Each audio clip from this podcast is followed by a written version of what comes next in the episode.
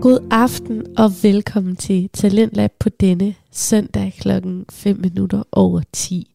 Din vært i dag er en smule nasal, som du kan høre. Jeg hedder Sati Espersen, og øhm, mit eget personlige liv har faktisk talt virkelig godt ind i et af de temaer, jeg skal præsentere for dig i aftenens podcast.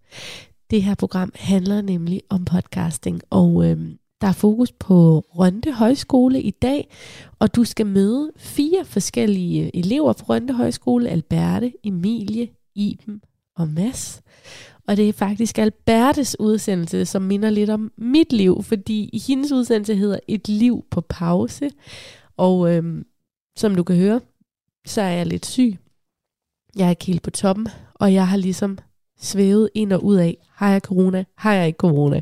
Og nu er det lige kommet frem, at jeg ikke har corona efter test frem og tilbage. Så det er bare en helt normal vinterforkølelse, det jeg sidder med. Men øh, Albertes udsendelse handler faktisk om corona og hele det her med at sætte sin ungdom på pause under alle de her lockdowns og restriktioner.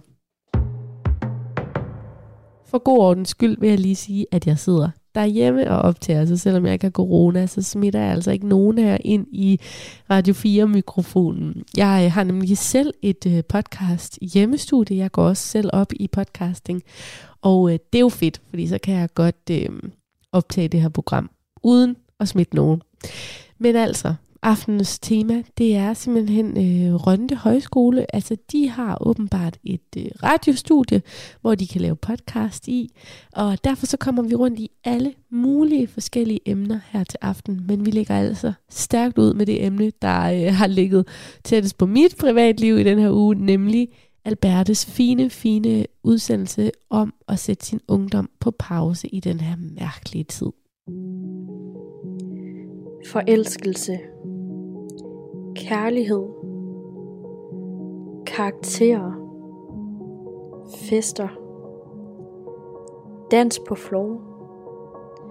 Måske du kan genkende en eller flere af de ting, som du frygtede at gå glip af i coronakrisen.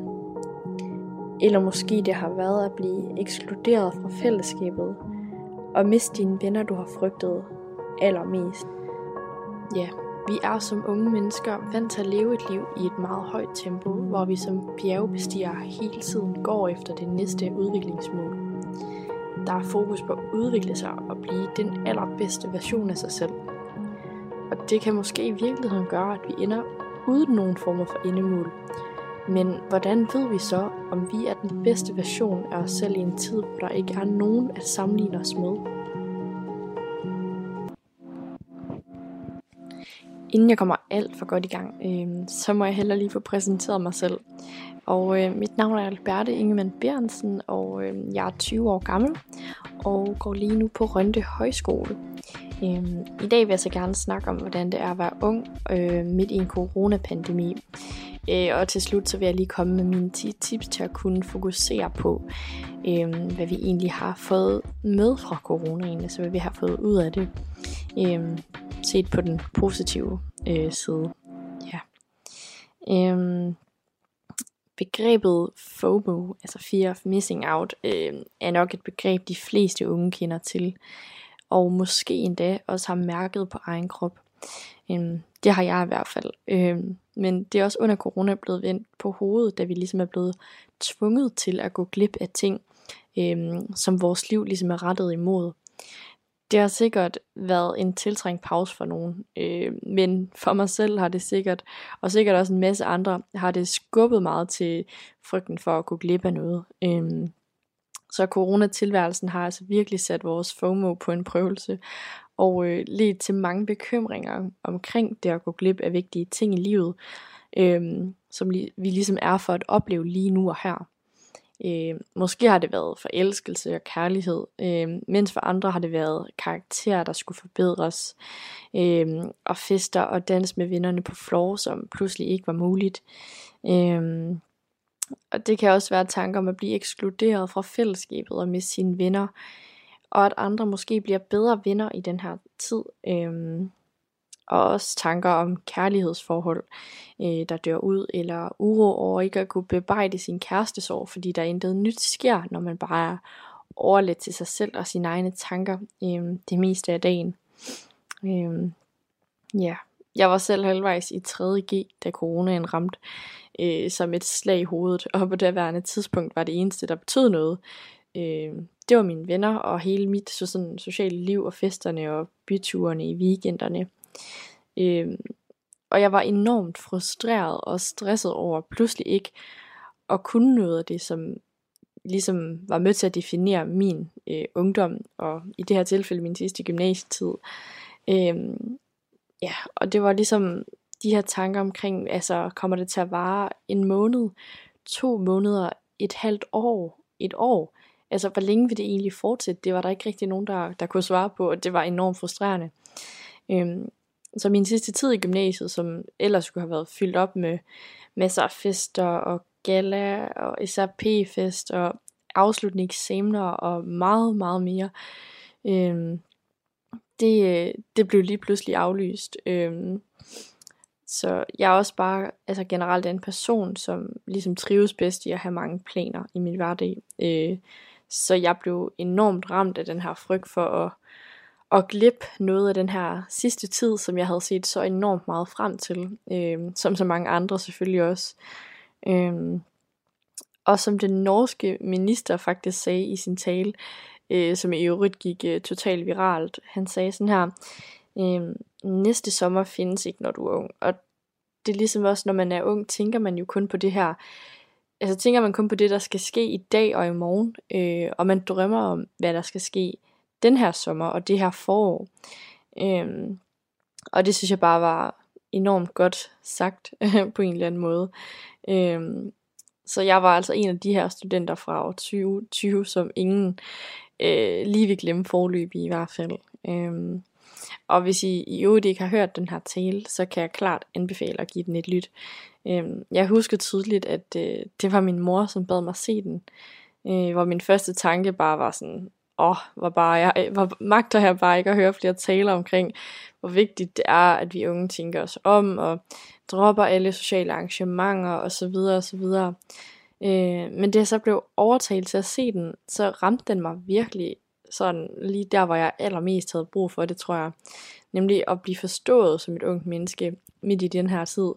Øh, og det virkelig var også, også som på en eller anden måde offret mest, og det kan måske lyde sådan lidt offrede mest, altså, men, men vi, vi satte virkelig vores, altså vores liv på pause, øhm, og vores sommer kunne ligesom ikke tages på repeat, øh, kan man sige, og vores ungdom, altså ligger jo ikke bare der og venter, ligesom et eller andet sommerhus i Skagen gør. Øhm, der er ligesom en del af vores ungdom, som, som gik tabt. Øhm, og det er netop det, som stressede mig enormt meget. Øhm, ja. Så må jeg så også blankt erkende, at jeg til tider bestemt heller ikke har været specielt meget for at underlægge mig alle de her restriktioner, som vi var underlagt i foråret 2020. Øhm, det var nemlig først noget tid efter, at måske i virkeligheden sådan lidt ramte mig. Øhm, og jeg ved godt, at det sikkert kommer til at lyde enormt egoistisk, men jeg er samtidig også sikker på, at der er mange andre unge, som har haft det på samme måde. Øhm, jeg havde virkelig lyst til at tage til privatfester og samles flere end de der 10 personer, man nu måtte være, øh, og møde folk, man ikke kender. Øh, det var som om, at jeg ligesom fik sådan en indstilling med, at at selvfølgelig skulle jeg have lov til at gøre præcist, hvad der passede mig, så længe jeg lige blev testet et par gange om ugen måske. Øh, jeg synes simpelthen bare, det var så uretfærdigt, at jeg ikke kunne gøre, hvad jeg plejede, og altså, ja, som ligesom var så stor en del af min ungdom, der pludselig bare var væk. Øh, jeg følte samtidig også, at mine forældre og politikerne ikke rigtig forstod, hvor svært det egentlig var at være ung i, i en tid som coronaen og hvor meget vi rent faktisk offrede og var nødt til at sætte vores liv på pause. Øh, jeg følte på ingen måde heller, at jeg bare havde tid til at stoppe mit liv fuldstændigt, og så bare sidde der og vente på, at coronaen ville fortage sig og forsvinde. Øhm, og fordi coronaen også fyldte så meget i den periode, følte jeg ligesom, at jeg havde brug for at flygte væk fra den og glemme den. Jeg overhovedet eksisterede faktisk, blot for en aften. Altså, øhm, så ja, jeg var nok en af dem, der, der brød forsamlingsforbuddet et par gange, og, og var lidt egoistisk, som et ungt menneske øh, nu kan være.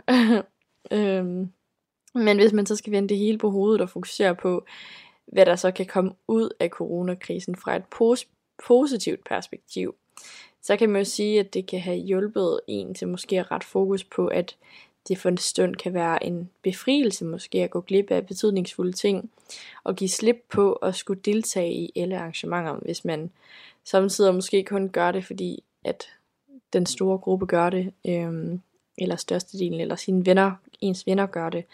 Det kan derudover også give mange sådan, øh, eller det kan derudover også give sådan mulighed for fordybelse i egne værdier og interesser, fordi man ikke bliver afbrudt af de her fester og sociale ting hele tiden. Øhm, det kan også blive til en rejse i måske at finde ro i sit eget selskab.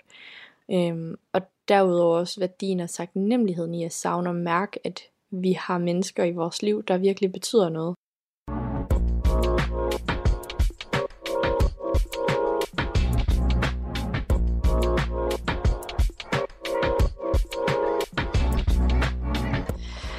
Så øh, nu vil jeg gerne øh, præsentere øh, en gæst, som jeg har øh, med her i dag, øh, og øh, hun kan lige selv få lov at præsentere sig selv. Øh, så øh, ja, det glæder jeg mig til. Værsgo, Louise. Jamen, øh, hej. Jeg hedder Louise. Jeg er 22 år gammel, og øh, jeg kommer fra Aalborg af, oppe i Nordjylland. Øhm, og jeg går her på Rønde Højskole sammen med Alberte. Ja.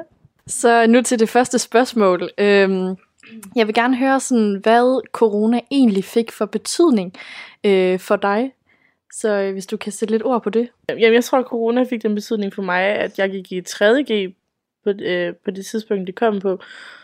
Og hvor at først gik vi egentlig lidt bare og jokede lidt med det, fordi vi havde hørt, at det kom øh, lidt rundt omkring i verden. Mm. Og vi tænkte, at det kom nok aldrig til Danmark. Og lige pludselig så, at de kom til Danmark, og folk var sådan, fuck, og folk, de var sådan der, altså sådan, det begyndte at komme mere med tæt på. Øhm, og så begyndte ting lige pludselig at lukke ned, og det var sådan lidt surrealistisk, og så, det, så blev øh, landet bare lukket ned, og så var det jo bare hjemmeundervisning, så det var da mega nederen. Det var da virkelig en trist periode, og det var da ikke en, altså sådan, den tid, det er da ikke en tid, man tænker tilbage på som noget godt. Mm-hmm. Så altså, det var da en træls periode. Ja. Øhm, og hvilke konsekvenser fik corona så for dig og dine planer i dit sabbatår? Nu ved jeg jo så, at du har haft sabbatår her efter øh, 3.G, øhm, så hvis du kan fortælle mig lidt om det. Jamen, øhm, mm. altså det fik de konsekvenser, at øh, jeg tror, at jeg, jeg havde brug for at komme ud og opleve noget nu, hvor at jeg havde taget et halvt år, de sidste halve år af, af min øh, tid ved gymnasiet, det havde bare været derhjemme øhm, med hjemmeundervisning. Så jeg tror, at dengang jeg så var blevet student, mm. og, øhm, og havde mit sabbatår det startede, så tror jeg lidt, at jeg havde brug for, at der skulle ske noget nyt. Jeg arbejdede i øh, Aalborg Zoologisk Have oppe øh, i restauranten, og øhm, det var jo sådan der, det har været i sommerferien, og så blev det så august måned, det skulle til at blive efterår. Og så tror jeg lidt, at jeg var sådan der, at der skal ske noget nyt, fordi folk ved godt, folk kommer jo ikke i zoologisk have så meget i efteråret, at det blev sgu for kedeligt. Så jeg tænkte, nu skal der ske noget nyt, og så gik jeg ind øh, på sådan noget jobindex, og, og sådan scrollede lidt frem og tilbage og se, om der var noget nyt arbejde, og så så jeg, at man kunne få øh, job i udlandet, og så tænkte jeg, ja, hvorfor ikke? Øhm, og så sendte jeg en ansøgning til et eller andet, øh, jeg vidste faktisk ikke helt, hvad jobbet det bestod af, men øh, jeg sendte i hvert fald bare min ansøgning afsted, og var sådan, skrev sådan, at der skulle ske noget nyt i mit liv, og jeg var klar på en ny udfordring og flytte til et andet land. Øhm, og så gjorde jeg det, og så tror jeg faktisk, så tænkte jeg ikke mere over det, så jeg sendte øh, hvad hedder det, andre øh, hvad hedder det, ansøgninger ud, og havde faktisk fået øh, et nyt job. Og så lige pludselig var der lige pludselig bare en mega random, der ringede til mig, og så jeg sådan, tog jeg den og var sådan, hej, det er Louise, og så var det en, der hed Alexander, der spurgte sådan, om det kunne passe, at om jeg havde sendt en ansøgning til noget job i udlandet, og så er jeg sådan, gud ja. Mhm og så sagde han, at, øh, at det ville han gerne altså sådan, gå videre med, men at jeg kunne egentlig vælge, og enten så kunne jeg, han kunne gå videre med det øh, på Malta, eller så kunne han gå videre med det i Grækenland. Og så er jeg sådan der, hvor vil jeg helst hen? Og så er jeg sådan der, så må han gerne gå videre med det til Hvis det skulle have været øh, på Malta, så skulle det have været sådan noget dealer med noget casino-agtigt noget. Og jeg tror, det var måske ikke lige helt mig. Og så hørte jeg det i Grækenland, det var sådan noget omkring øh, streamingtjenester, og jeg var sådan, det ved vi alle sammen godt, hvad er. Øhm, hvor at det var sådan en kæmpe bureau, hvor at de så hævde alle mulige folk ind fra andre lande, og så skulle man så sidde med de der streamingtjenester, for eksempel sådan noget Disney Plus og Netflix og Viaplay og sådan noget, øhm, hvor at det var så, hvis folk, de så havde nogle spørgsmål omkring det, så var de så mig, de skulle kontakte, og så skulle jeg hjælpe med, øh, med de problemer, de havde. Altså sådan med danske kunder. Så det var egentlig sådan, jeg skulle sidde i udlandet, men med snak, øh, arbejde med danske personer. Og jeg var sådan, nej, det gider jeg godt. Øhm, så ham der Alexander, øh, ham havde jeg så nogle Skype-samtaler med, og sådan lidt. Øh, og det hele gik faktisk ret hurtigt, og jeg tror lidt, at øh, så var han sådan der, okay, men så stiller jeg dig videre, og så ringer de dig op, og så har du din jobsamtale med dem her på engelsk på Skype, og jeg var sådan, okay, ja, så gør vi det. Mm. Øh, øhm, og, så, øh, og så ringede de, og så havde jeg fået, øh, så kørte jeg min jobsamtale med dem, og så øh, fik jeg at vide, at jeg havde fået jobbet, og jeg godt kunne begynde at søge efter en lejlighed, og jeg var sådan der, okay, fedt.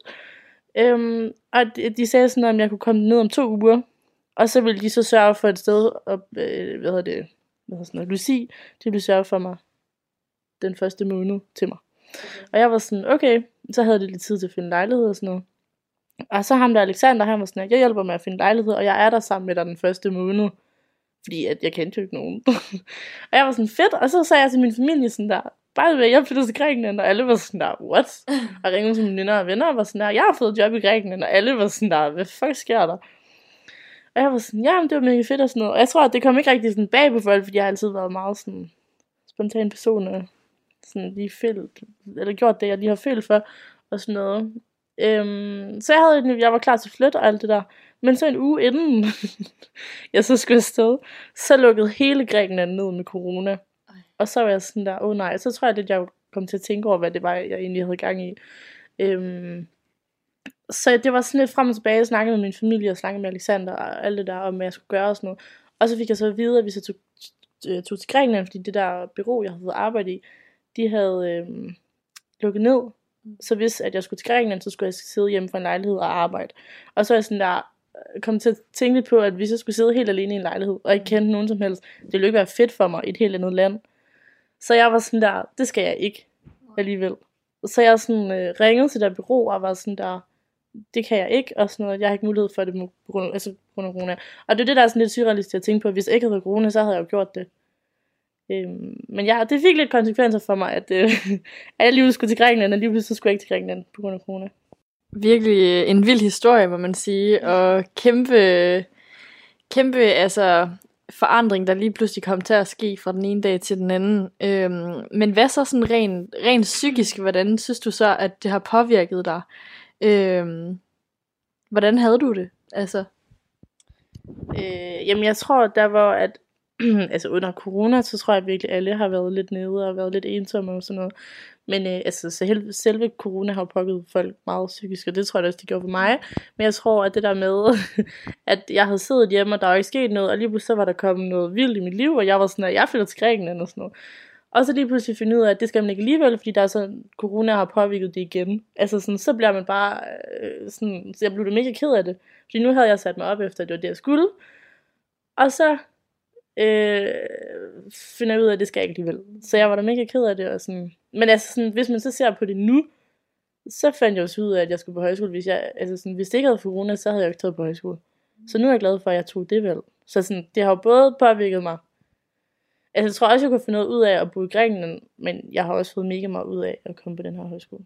Helt sikkert, og det er jo det, man kan sige, at der kommer altid noget andet godt ud af det, kan man sige. Altså uanset, uanset hvad om planerne så bliver ændret fra noget, man troede, man skulle have været på, øhm, som man så ikke skal alligevel.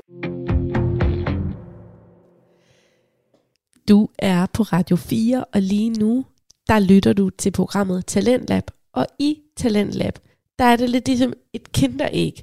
Altså der er et program i programmet. Så det er faktisk en podcast, du lytter til lige nu med Alberte, som har lavet den her podcast på Rønte Højskole. Podcasten hedder Et liv sat på pause, og det er en vidunderlig indføring i, hvordan det er som ung menneske at leve lige nu under corona. Fortsæt god lyttefornøjelse.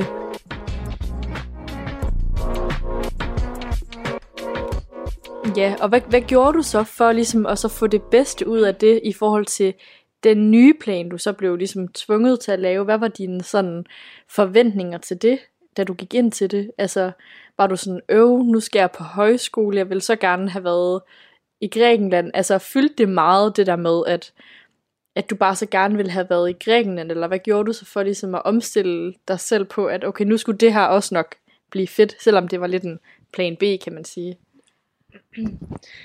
Altså, jeg tror... øh, Altså, sådan, hvis du spørger mig nu, så vil jeg da sige sådan... Måske er jeg faktisk ikke så øve over, at jeg ikke kom til Grækenland alligevel. Fordi at der skete så mange andre fede ting i mit liv. Men jeg tror på det tidspunkt, så var jeg da mega øve over det. Men, men jeg tror faktisk også, at jeg var sådan lidt... Mm, rimelig afklaret med at være sådan... Det kan jeg ikke, agtigt. Men, men jeg tror, at sådan, så de der måneder efter, hvor at øh, hvor vi går ind i vinterperioden og sådan noget, hvor jeg bare arbejdede. Altså det synes jeg, det virkelig var en af de kedeligste perioder i hele mit liv. Øhm, og så det tror jeg også, at det var der, hvor jeg var sådan, der, der bliver nødt til at ske et eller andet, nu, hvor jeg kan komme til Grækenland. Og så gik jeg ind og søgte på nogle højskoler, og så fandt jeg det. Det er jeg glad for. Så sådan, det var selvfølgelig noget, at jeg ikke kunne komme til Grækenland, men hvis du spørger mig nu, så er det skam helt fint. Super godt. Øhm, og hvis du så sådan helt overordnet set tænker tilbage på tiden øh, sådan til corona, hvor at landet var allermest lukket ned, og det så allermest sort ud, øh, hvad så det sådan første, du så kommer til at tænke på, eller hvad fylder mest? Er det stadig den her tur til Grækenland, eller er der et eller andet andet, du sådan kommer til at tænke på, der, der er fyldt meget? Øh, nu altså, har man nu ligesom været, ligesom været ung i den her tid, som, som nok har været tror jeg i hvert fald, en af de sværeste situationer at stå i, fordi vi virkelig har skulle sætte vores liv på pause på en eller anden måde. Øhm, ja. Øhm, altså jeg tror faktisk ikke, det er så meget Grækenland. Jeg tror mere, jeg tænker på det der med, at jeg blev student i en pandemi. Altså sådan, det synes jeg virkelig var noget Altså vi havde en så fed studentertid, men jeg tror bare, der var så mange ting i slutningen af gymnasietiden, vi gik glip af. Så jeg tror faktisk, det er det, der fylder mest for mig. Altså når jeg tænker tilbage på, sådan, hvad der har været mest øve, om det har været, da jeg kom til Grækenland, eller om det har været sådan min sidste tid på gymnasiet. Der tror jeg faktisk, det var min sidste tid på gymnasiet. Men jeg tror også, det var, fordi jeg ikke havde oplevet, hvordan det var i Grækenland. Altså jeg tror, det var noget andet, hvis jeg så var taget til Grækenland i sådan noget to måneder, og så blev sendt hjem. Altså sådan, så jeg havde prøvet at opleve, opleve det, og sådan, ligesom kunne fornemme, hvordan det var. Og hvis jeg så havde det mega fedt dernede, og så blev sendt hjem, så tror jeg, det havde påvirket mig mere, mm. end det gjorde ved, at jeg ikke kom afsted. Øhm, men altså generelt så synes jeg bare, at det at være ung, og så der har været corona, det har der været sådan noget. Og jeg tror virkelig, at for jeg, jeg er sådan en person, jeg er vant til, det sker meget. Jeg kan lide, når det sker meget. Men, men også det der med, at man skulle være derhjemme, og man kunne ikke gå ud, og man kunne ikke snakke med nogen og sådan noget. Altså, jeg tror, det var da så øv. Men jeg tror også bare, man skulle tænke på, at man var jo ikke den eneste. Det, det var sådan, alle havde det. Og det tror jeg, det holdt meget op mig op. At når jeg var ked af det, så var jeg sådan der, men jeg er jo ikke den eneste, der er ked af det. Altså sådan, og så kunne man snakke sammen om det. Mm. Og sådan lidt. Men altså, det var det mega nederen. Jeg synes, det stadigvæk corona er så nederen, når det skal forsvinde.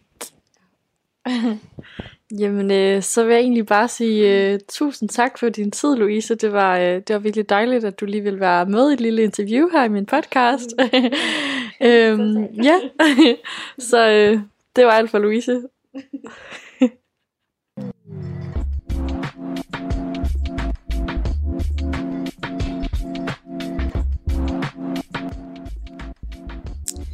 Øhm, ja, coronaen skabte også en hel del uvidshed. Øhm, og mit sabbatår, som jeg ligesom længe havde tænkt skulle bestå af rejser ud i verden, lige fra jeg var færdig med 3G, øhm, det blev til arbejde. Øh, og sabbatårene, som skulle være en ny og fri tilværelse med langt mere selvbestemmelse i forhold til, ja, hvad man skal. Øhm, øh, end man sådan, ja, har været vant til, altså i forhold til ligesom at kunne bestemme, hvad man, hvad man gerne vil. Man kan sige, at gymnasiet er lidt mere, øh, der er der ikke så meget selvbestemmelse i hvert fald. Der er nogle afleveringer, du skal lave, og nogle ting, du skal, og møde op på de her tidspunkter. Øh, så hele det her sabbatårs koncept med ligesom, at man skal ud og finde sig selv, og ja, hvad skal jeg nu, og så videre, det var, det var lidt sat på en prøve i hvert fald. øhm, også, altså man kan sige, sabbatår er jo også ligesom også et sted, hvor man måske kan afprøve nye sider af tilværelsen. Øh, og det var lige pludselig også lidt, lidt begrænset i forhold til, hvad man ligesom havde mulighed for. Øh, men når der så på grund af corona ligesom bliver skruet op, også for de her uforudsigeligheder, øh, så føles den her frihed pludselig ikke specielt fri mere. Øh, jeg har nu fået en hel masse venskaber, som jeg altså aldrig nogensinde ville være for uden igennem det job, jeg så fik. Øh, og det er jeg enormt taknemmelig for. Øh, og det havde jeg jo så heller ikke fået, hvis jeg var taget ud og rejse med det samme, kan man sige. Så på den måde, så kan man jo også sige, at der kom noget godt ud af det alligevel, heldigvis. Og sådan er det jo heldigvis øh, i mange tilfælde, at når der så er noget, der ikke ligesom kan lade sig gøre alligevel, så dukker der en ny mulighed op, som der så kommer noget andet godt ud af, som man i sidste ende jo heller ikke ville være for uden, øh, selvom man selvfølgelig gerne stadig have været, ville have været ude at rejse og alt det der. Øh, men øh, jeg forsøgte virkelig også langt hen ad vejen at holde modet oppe, øh, og håbet op på, at vi ligesom snart var over det her øh, corona. Men jeg følte ligesom bare, at jeg blev skuffet gang på gang, da Mette Frederiksen holdt endnu et pressemøde, hvor restriktionerne så endnu en gang blev forlænget. Så det blev svært til sidst at blive ved med at bevare det famøse håb, øh, men, men jeg prøvede virkelig. Og det der nok også hjalp mig, som jeg tror også har hjulpet mange andre, det var det her med at, at tænke på, at man ligesom ikke var den eneste, der havde det sådan, selvom man godt nogle gange kunne føle, at man var totalt palle alene i verden over, eller omkring sådan, og føle sig altså fortabt omkring, eller fortabt i, hvad man ligesom skulle stille op med det hele. Øhm, ja. Øhm, og så til ligesom, hvad jeg har lært af at komme igennem en coronapandemi. Nu har jeg været lidt inde på det tidligere, men, øhm, men jeg tror, at det virkelig har lært mig, at øh, altså, hvordan det er at leve i en, i en usikker og uforudsigelig verden. Øhm, og det tror jeg også er noget, mange af os har glemt måske, da vi ligesom lever et meget øh, velorganiseret liv. Øhm, og så har jeg samtidig også lært, at det kan være okay at give slip. Øhm, eller ikke at give slip, men jo, give slip og gå glip af ting øh, en gang imellem, selvom jeg også gerne vil det hele. Så er det også vigtigt at sætte tid af til bare at være sig selv i hverdagens rush.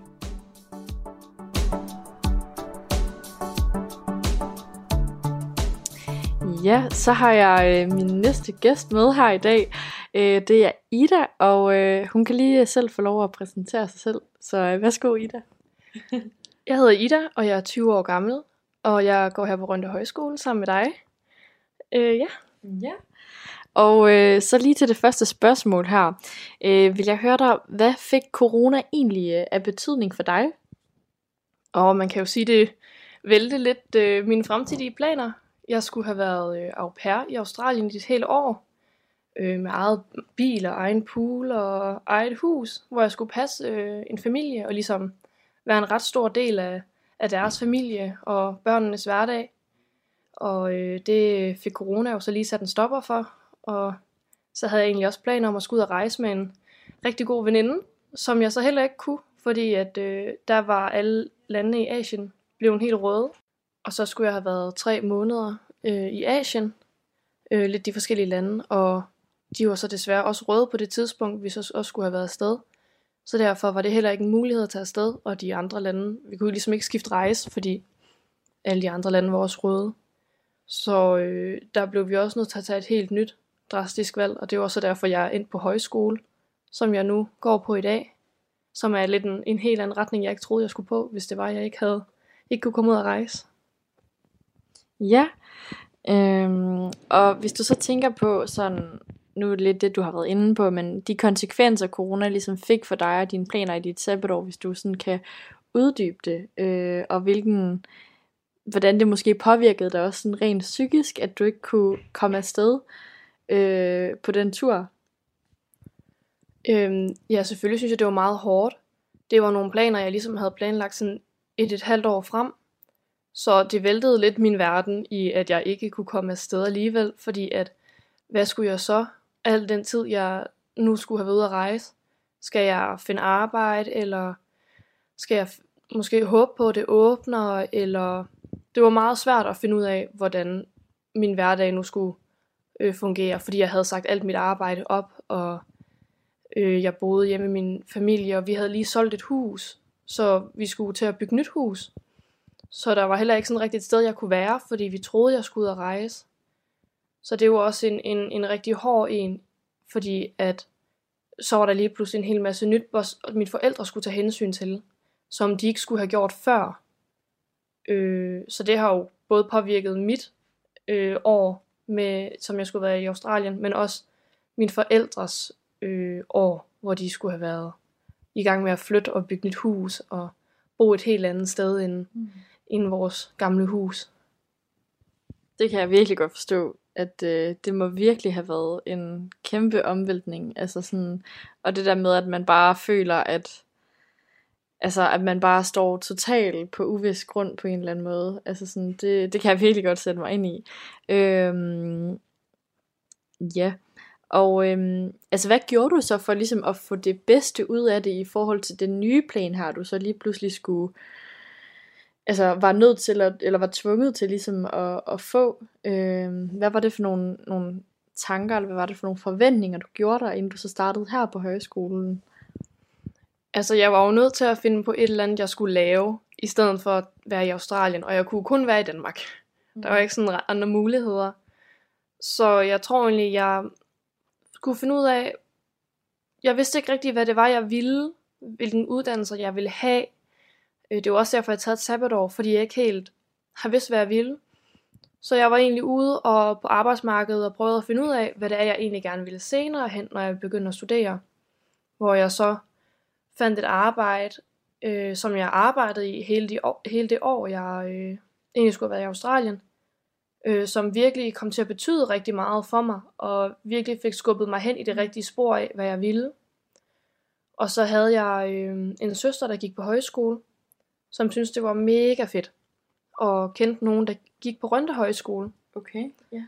Og nu når at jeg gerne ville arbejde hen i plejebranchen, eller i den retning med mennesker, øh, så sagde de, at der var nogle rigtig gode linjer på Rønte Højskole, jeg kunne overveje. Og det gjorde mig bare endnu mere interesseret, fordi mit arbejde er på et øh, bosted for fysisk og psykisk handicappet. Og det tænkte jeg, at igennem Rønte Højskole kunne jeg også få mere boglig erfaring inden for det emne, og blive ligesom skubbet også videre i min, mm. min viden om, hvad jeg gerne vil, længere hen i min uddannelse. Øh, så man kan sige, det hjalp mig faktisk også rigtig meget at have et sabbatår i, altså hvor jeg bare var hjemme og arbejde. Fordi at det gjorde mig også mere, kan man sige, velvidende om, hvad jeg egentlig gerne ville i fremtiden. Fordi at det var en så stor oplevelse for mig at have et så stort ansvar over for folk, der ikke kan have et ansvar over for sig selv, mm. øh, som har brug for hjælp på den måde. Så det gjorde bare, at jeg blev endnu mere fast besluttet på, at jeg skulle, nu skulle jeg på den her højskole. Mm. Så jeg valgte faktisk fire uger inden højskolen skulle starte, at melde mig på ventelisten. Hold da op. Rent øh, panisk, nu skal, nu skal jeg gøre det. ja. Nu skal jeg prøve. Ja. Og så endte jeg jo med at komme ind ja. en uge efter, jeg havde søgt. Hvor vildt. så det var en, en meget vild beslutning, som jeg har været rigtig glad for den dag i dag at tage, for mm. også at der skete noget i min hverdag, ja. nu når jeg ikke kunne komme ud og rejse. Ja. Det kan jeg virkelig godt forstå. Øh, og det er også det der, hvad man siger, at nogle gange, at når noget ikke bliver til noget, så fører det i nogle andre veje, hvor man så får noget andet ud af det, som man jo ikke heller vil være for uden, kan man sige. Altså selvom du selvfølgelig helt klart gerne vil have været afsted alligevel, så har du nok også fået noget ud af det her på højskolen, som du også er mega glad for, mm. øh, som har givet dig noget andet. Øhm, ja, hvis du så tænker tilbage på sådan hele den her coronatid, øh, som vi selvfølgelig stadig lidt er i, øh, hvis du så skulle vælge ligesom en ting ud, øh, som du sådan først kommer til at tænke på, øh, hvad er det så? Mm. Altså, jeg var et meget socialt menneske. Det har jeg altid været. Jeg har gået på efterskole i to år, mm. og altid bare haft planer hele tiden, fordi jeg synes, det har været skide sjovt at lave noget. Jeg har altid været dårlig til at sidde stille og lave ingenting. Og jeg tror, det er det, der har været hårdt, det er, at jeg har lavet mit arbejde overtage mit, sådan lidt mit sociale liv, fordi du havde ikke mulighed for sådan at have et socialt liv, mm-hmm. fordi at, at folk ville passe så meget på corona, og for eksempel nogle af mine veninder havde familie i risikogruppen, eller så kunne man ikke komme hen til dem, fordi man ikke kunne tage offentlig transport, og der var meget strenge regler for, for både for mange ting, synes jeg. Mm. Og det gjorde også, at man, man blev meget mere sig selv og sin familie. Jeg kan sige, at jeg er meget glad for ikke at have boet alene i coronaperioden.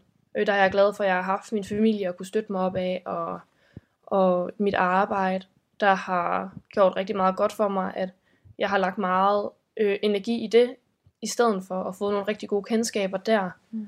øh, også uden for arbejde.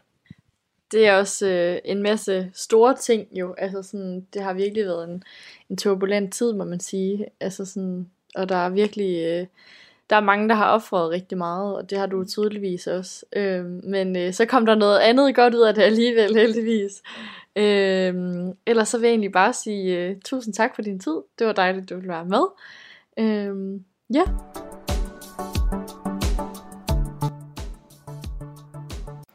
For nu når vi ligesom er på vej på den anden side af det, øh, forhåbentlig, kan man sige, øh, men stadig selvfølgelig ikke helt fri fra virusen, da den stadig florerer i samfundet, øh, så kan vi ligesom ikke bruge alle de her negative tanker til noget. Jeg var personligt ikke øh, specielt god til ikke at føle, at jeg havde så travlt, selvom der var en periode, hvor man intet kunne af alt, hvad der plejede at fylde meget i ens liv. Og for mig var det sted, jeg var, da coronaen ramte, nemlig midt i 3.G. En tid, jeg vidste, jeg ikke fik igen. Øhm, så det spillede nok også en, en stor rolle i forhold til at føle mig så stresset over alt, hvad, jeg, hvad, alt, hvad der ligesom blev aflyst. Øhm, heldigvis blev sommeren 2020 en mere eller mindre normal sommer øh, som student. Og når jeg tænker tilbage på den tid nu, øh, så fylder alt, der blev aflyst, egentlig mindre og mindre heldigvis. Og jeg forsøger at fokusere på, hvor god en tid det trods alt blev. Øh, corona eller ej, kan man sige. Jeg føler i hvert fald selv, at jeg har ret nok og været frustreret og sur nok over den her situation, vi ligesom stadig står i til dels. Øh, så vi må samtidig også prøve at tænke, at verden er en anden, end den var før corona. Men det betyder ikke nødvendigvis, at det er noget dårligt. Øh, for nogle lande er det måske endda blot en god ting, at fokus på hygiejnen er blevet vigtigere. Øhm, ja, så her kommer de så. Øhm, det første råd, jeg har, det er, at gåture kan altså virkelig noget. Nu kan det godt være, det lyder sådan lidt klichéagtigt, fordi åh, man har gået så mange ture i corona og så videre, men jeg føler virkelig, at jeg har fået øjnene op for, altså, hvor hyggeligt det egentlig kan være, det der med at gå en tur og tage din veninde eller ven under armen, øh, frem for at sætte sig på en café, øh, og så tage kaffen to go i stedet for to stay. øh, den anden ting, det er at huske at værdsætte det, som før virkede som altså, så normalt. For eksempel at kunne gå ud og spise, eller tage biografen, og ikke mindst tage i byen og fyre den af på floor. Øh, det er virkelig noget, jeg føler, men, men nu her, når man kan det igen, øh, altså, man tænker, man virkelig har undervurderet det på en eller anden måde. Øhm, ja, og øhm, til den tredje ting, øhm, så også det her med at fokusere på at finde mere ro i at være alene. Øhm, det kan være, altså, det kan være dejligt ikke at have alle de her valg nogle gange at tage stilling til, øh, som også kan give et pres og stress i hverdagen. Øhm, ja, og num- nummer 4, øhm, så føler jeg også, det vi også har fået ud af det her, det er, at vi måske er blevet mere reflekterende over, hvor skrøbelige vi egentlig er. Øhm, at sådan en virus bare kan virkelig øh, slå så hårdt ned på et samfund og som mennesker. Og nummer 5, øh, hvor godt et sundhedssystem vi rent faktisk har, og hvor heldige vi er at kunne blive altså, testet gratis i forhold til mange andre lande, øh, er det måske ikke helt det samme, kan man sige. Øh, ja. Og så nummer 6, at finde alternative måder at være sammen på, øh, som altså også har en værdi. Øh, det er helt klart også noget, som, øh, som jeg tænker over. Øh, og så nummer 7, blive bedre til at slippe den her, det her FOMO-syndrom, hvis man kan kalde det det. Øh, det er altså okay ikke at skulle sociale ting hele tiden, og det er også noget, jeg sådan siger til mig selv i hvert fald, øh, at det er okay at lige trække sig tilbage en gang imellem og gøre det, man selv har lyst til. Øh, og det tror jeg virkelig, coronaen har lært en øh, at nyde sit eget selskab lidt mere måske. Øh, og nummer 8, øh, at nyde naturen mere, end jeg gjorde før. Jeg tror, det hænger lidt sammen med de her gåture. For mig i hvert fald. Øh, og det tror jeg det der med, at, altså, at man har skulle være så meget udenfor, mens der har været corona, måske også med noget skole og så videre. Øh, men at det, det kan virkelig også noget at lave ting udenfor, i stedet for indenfor. Øh, ja. Og så også bare værdsætte relationer. Øh, det har man måske også tænkt lidt over, det der med, hvor, altså, hvor meget det egentlig betyder, at man kan være sammen med sine venner og veninder. Øh, det har i hvert fald virkelig for mig, altså det var virkelig det, der var hårdest, tror jeg, at man ikke bare kunne se dem, man plejede at se. Øh, så var der måske nogen, der var lidt mere sådan, altså corona-forskrækket end andre, og det skulle der jo selvfølgelig også være plads til. Ja, så den sidste her, det er store oplevelser som koncerter overhovedet er muligt nu her. Øh, det er også bare en ting, som jeg virkelig havde savnet. Øh, jeg var for eksempel til øh, en Minds of 99 koncert øh, i september måned. Og altså, jeg fik helt gåsehud, da jeg bare så alle de mennesker stå samlet igen. Øh, og det var også den første koncert efter sådan corona. Øh, og det var bare, det var for sindssygt. Så hvis I gerne lige vil have et, øh, et sus af det, så, øh, så tag til en koncert. Øh, ja. Så det var faktisk øh, mine 10 råd til at øh, både at kunne se tilbage på krisen, øh, og så ligesom fokusere på, på det positive, øh, frem for alt det, man har mistet, men samtidig også bare alt det, som man måske skal sætte lidt mere pris på at værdsætte, og man kan nu her øh, igen, øh, og forhåbentlig fortsat kommer til at kunne. Øh, ja. Og jeg tror også, man som ung menneske kan have enormt svært ved at miste kontrollen. Og især i den her meget perfektionistiske verden, vi lever i. Øhm, men jeg tror, vi må se på det som en læring i ikke altid at kunne have kontrol over vores egen situation og hvordan tingene udvikler sig. Øh, man må blot forsøge at have et åbent sind og altid fokusere på det bedste øh, ud, eller fokusere på at få det bedste ud af det hele. Øh, også selvom det ser sort ud. Øh, og det eneste, man vil, måske er at komme tilbage til normalen. Men alt bliver nok aldrig helt øh, som før.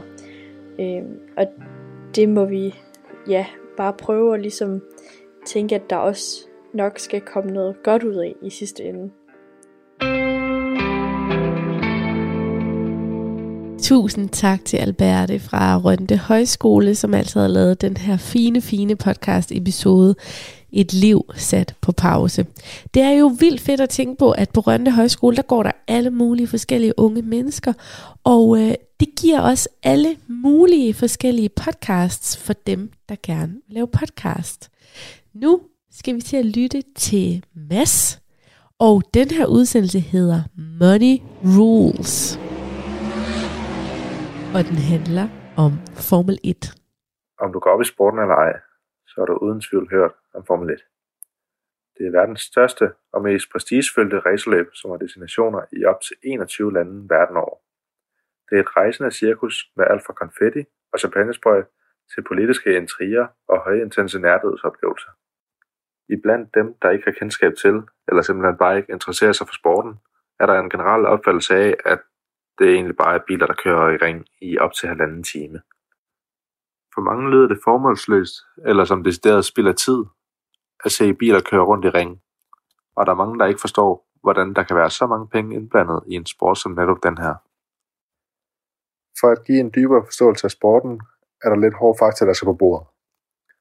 Racerløbet har stået på siden 1950, hvor der har været 10 hold. Hver repræsenteret to kørere, som kommer fra hele verden. Du vil kunne spørge enhver fan og få et samme svar. Netop det, at Formel 1 er meget mere end bare et racerløb. Fordi at løbet køres i op til 21 lande verden over, kræves der en kæmpe logistik, som er med til at gøre sporten til en af verdens dyreste sportsgrene. Formel 1 er desuden en platform med talerør til flere hundrede millioner mennesker, som gør det til en af de mest indflydelsesrige sportsgrene. Men bag facaden er der selv sagt en masse pengepolitik og et konstant drama mellem de involverede hold. Økonomien i sporten kræver en længere forklaring i og med, at det er en sport i milliardklassen. At være værd for et race om året koster et 60 millionbeløb, hvormed en helt almindelig kontrakt kan rende op i flere milliarder. De repræsenterede lande betaler altså enorme summer af penge for at vise dem selv frem som gode eksempler, og for at vise, hvor smukke de er.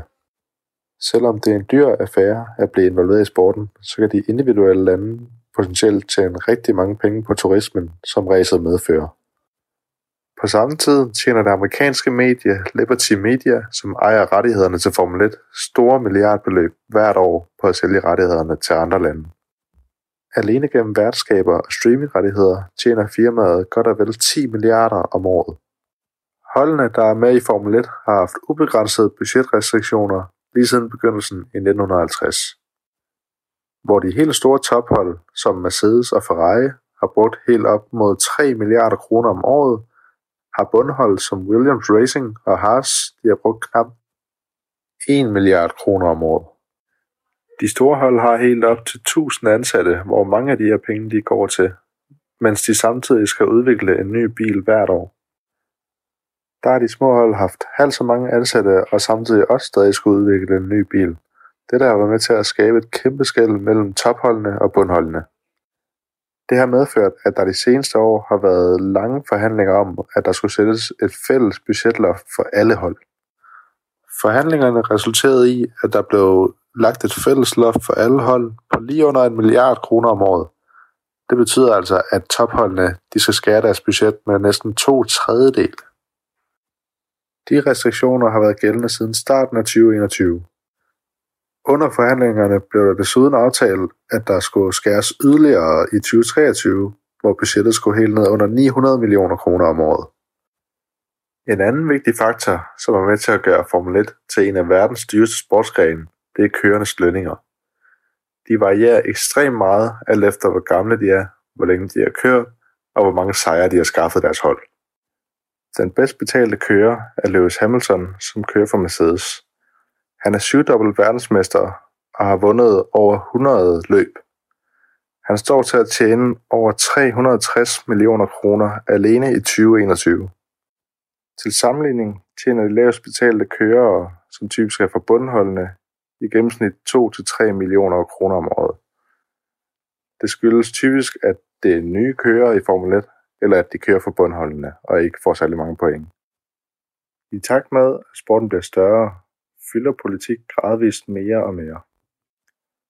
Verdensmesteren Lewis Hamilton er de seneste år blevet en stor frontfigur og fortaler for både Black Lives Matter, LGBTQ+, og menneskerettigheder generelt. Han har fundet ud af, hvor nemt det er at bruge Formel 1's platform som talerør for både sine politiske holdninger og utilfredsheder. Et område, som arrangørerne af Formel 1 har fået meget kritik på i årenes løb, er deres valg af kontroversielle værtsnationer. Der er en lang række lande, som en stor del af Formel 1's fanbase ikke mener burde have lov til at være en værtsnation. For bare at nævne nogle af dem, er der eksempelvis Rusland, som annekterede Krim tilbage i 2014 fra Ukraine, og som desuden har en meget stram kurs over for homoseksuelle. Endnu et eksempel er Kina, som har fået meget kritik fra Vesten på grund af deres engagement i både Hongkong og Taiwan. De har også fået meget kritik for deres forfølgelse af den muslimske minoritet uigurerne i landet, som angiveligt bliver placeret i fangelejre. Nogle flere lande på listen er henholdsvis Saudi-Arabien, Bahrain og Abu Dhabi, som alle sammen har en meget tvivlsom tilgang over for systemkritikere. De har desuden dødstraf og de er meget kritiske over for homoseksuelle og kvinders rettigheder. En sag, der hjemsøgte den saudiarabiske regering for nogle år tilbage, var da den saudiarabiske journalist og systemkritiker Jamal Khashoggi blev slået ihjel, angiveligt på bestilling fra den arabiske kronprins. En anden værtsnation, som er under stærk kritik i øjeblikket, er Ungarn, som har en meget stram kurs over for homoseksuelle i landet. Men det mest aktuelle værtsnation, og muligvis også mest kontroversielle, er Katar, som blev tilføjet så sent som i sommeren 2021. De er kendt for at have en lang række brud på menneskerettighederne. Særligt fordi de har fået værtskabet til VM i fodbold i 2022. Det har krævet, at de har måttet bygge et nyt stadion, som angiveligt har kostet flere tusinde migrantarbejdere deres liv. Der har på grund af det her længe været snak om, særligt i fodboldens verden, hvorvidt man skulle boykotte VM. Det er her, at begrebet sportswashing kommer ind.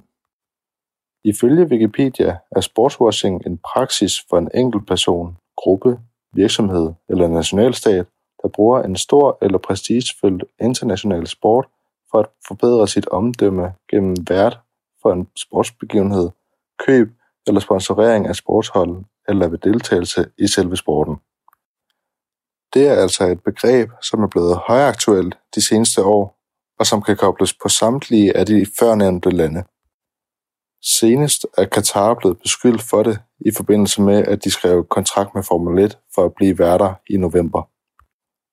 Op til racet for en uge siden var Qatar ude med en officiel kommentar i forbindelse med beskyldningerne om sportswashing. Den officielle udmelding var, at Katar er åben for al kritik, og hvis enten kører eller fans havde noget at sige om landet, så skulle de ikke holde det tilbage. Den primære årsag til, at Qatar og i det hele taget oliestaterne er blevet en del af Formel 1, er, at de er en guldmine. Formel 1-koncernen tabte i 2020 enorme summer af penge på grund af covid-19. Det er her, at oliestaterne træder til og er villige til at betale flere milliarder for at kunne sportswashe dem selv. I 2020 iværksatte Formel 1-koncernen deres egen officielle kampagne med hashtagget We Race as One. Formålet med kampagnen var og er stadig at skabe ligestilling over alle parametre og desuden fremme menneskerettigheder. Så kan man spørge sig selv, om det ikke er kontraproduktivt at skrive kontrakter med så mange kontroversielle lande, som netop ikke lever op til disse ting. Her går verdensmesteren Lewis Hamilton ud og lægger ikke fingre imellem. Han udtrykker aktivt sin mening, både ved at gå på knæ før et race for Black Lives Matter, han går med en Black Lives Matter t-shirt eller We Race as One t-shirt. Han kører med en Pride-hjelm i Katar for at sætte fokus på homoseksuelles rettigheder i landet. Før racet udtaler han desuden, at han mener, at Katar er et af de værste lande at være homoseksuel i. Han er altså meget utilfreds med, at han som atlet skal påtvinges at køre i et land, som dybest set ikke overholder menneskerettighederne. Ud fra alt det her er det svært egentlig at konkludere noget. Man kan sige, at der er grænser for, hvad en fanbase kan gøre i et så stort milliardforetagende, når det gælder penge og politik. Man kan generelt se, at det er en farlig kombination, men det ene kan ikke styres uden det andet. Begrebet sportswashing er noget, der har foregået i adskillige år, men som man særligt har fået øjnene op for i de seneste år. Det er noget, man kan se i rigtig mange store sportsgrene, og rige nationer med et plettet ry erhverver sig et værtskab for en sportsbegivenhed, og derigennem glorificerer dem selv og fjerner fokus fra det, de egentlig bliver kritiseret for. Med den enorme mediedækning, der er i Formel 1, så er det nemt at drukne et plettet ry i store trofæer, fyrværkeri og champagnesprøjt. På trods af, at det er blevet lettere for en fanbase i dette eksempel at udtrykke sin utilfredshed, så er det stadig usandsynligt, at det kan medføre reelle indgreb i racet. Et ordsprog, som efterhånden er blevet et motto blandt kørende, når de bliver bedt om at forholde sig til en kontroversiel værtsnation, er Money Rules, eller pengestyre.